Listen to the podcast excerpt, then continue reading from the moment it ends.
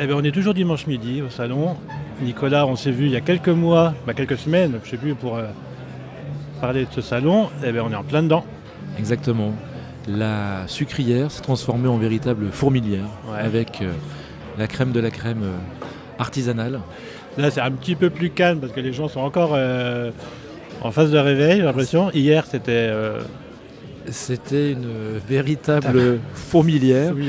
La température a d'ailleurs euh, monté. C'était Ouais. un contraste flagrant entre l'extérieur plutôt hivernal Ouais. et puis cet intérieur avec euh, des gens avec le sourire collé aux lèvres. Mm.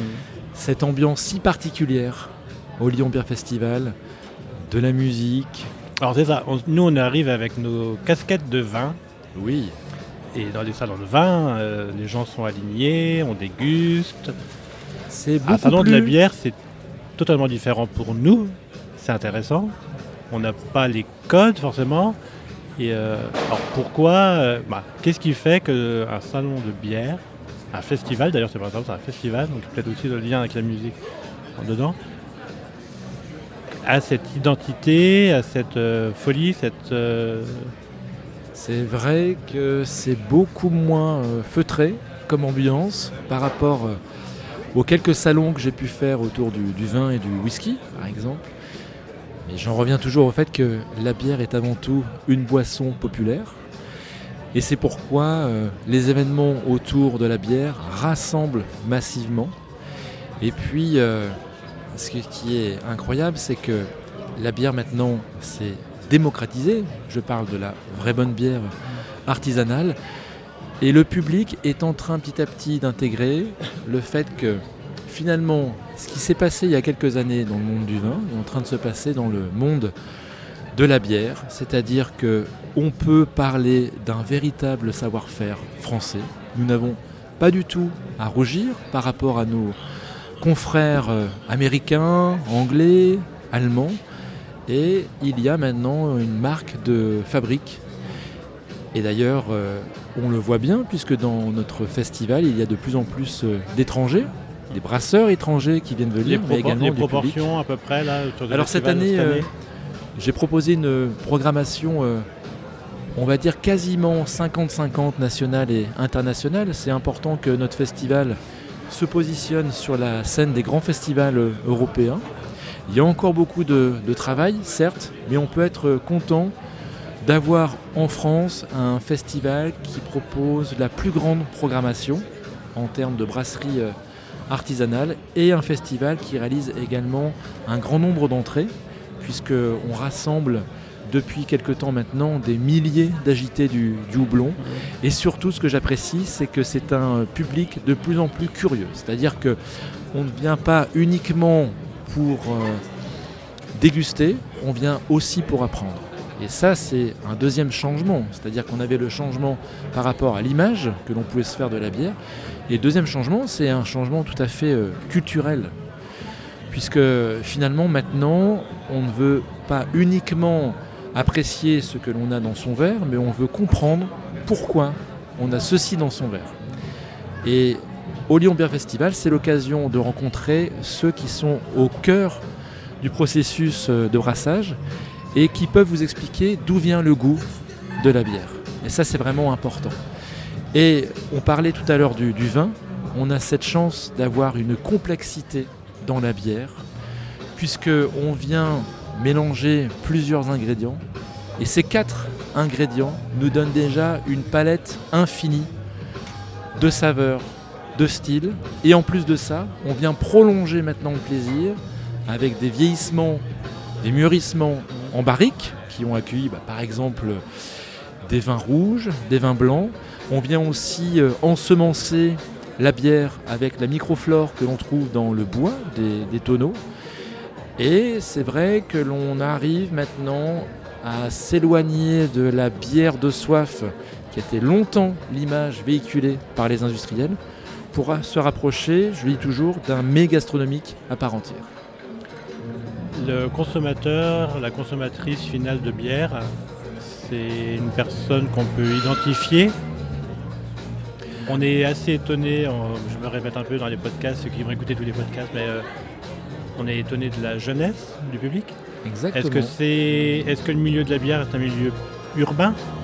Alors, c'est que- un milieu urbain puisque on assiste à un véritable retour aux fabriques de bière urbaines, c'est-à-dire que la brasserie est de nouveau au cœur des villes avec une ouverture sur le local puisque maintenant on ne vient pas uniquement chercher ses bouteilles à la brasserie, on vient déguster sur place avec euh, ce phénomène des tap rooms qui est inspiré de, de l'étranger.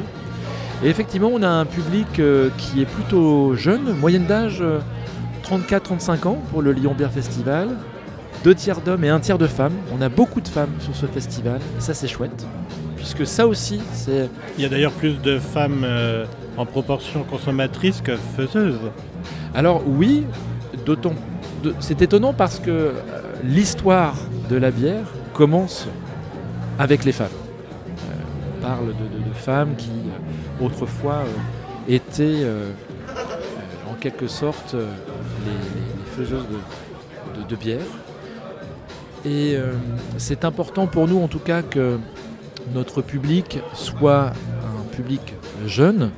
C'est un public qui va petit à petit euh, franchir des étapes dans euh, la dégustation, dans la passion.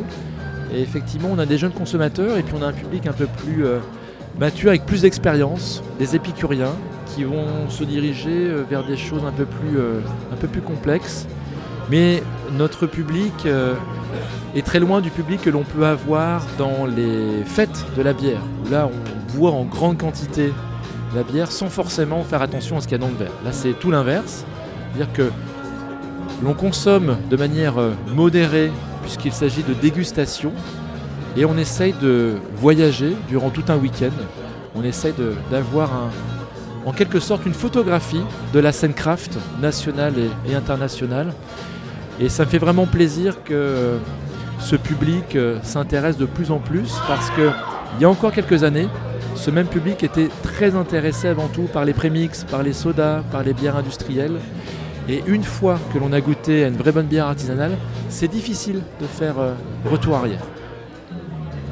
Donc ça fait la cinquième édition, qui aurait dû être la septième si on n'avait pas eu. Exactement. Voilà. S'il n'y avait pas eu la petite bête à picot, voilà.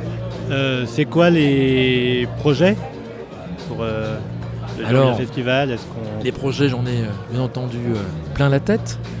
Le Lyon Beer Festival m'occupe à titre personnel déjà énormément.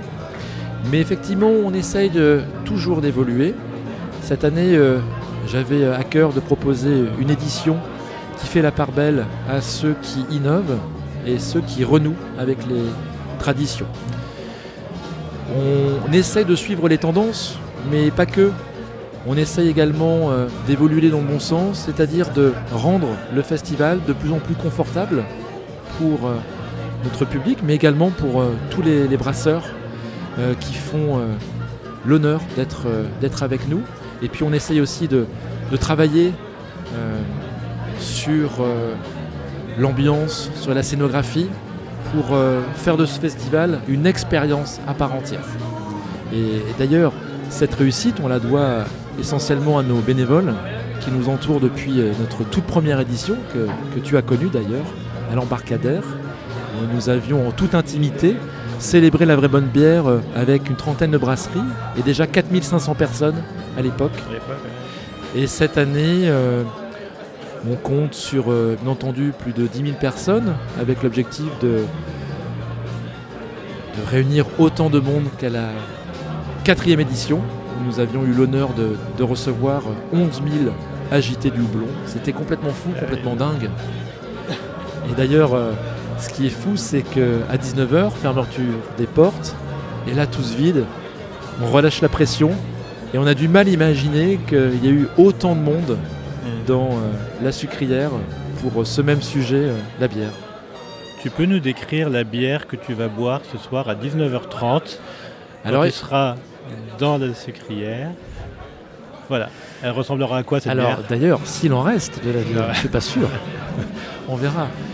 Mais c'est important de se faire plaisir et tu as raison, je crois qu'il y a une bière et une heure pour la bière.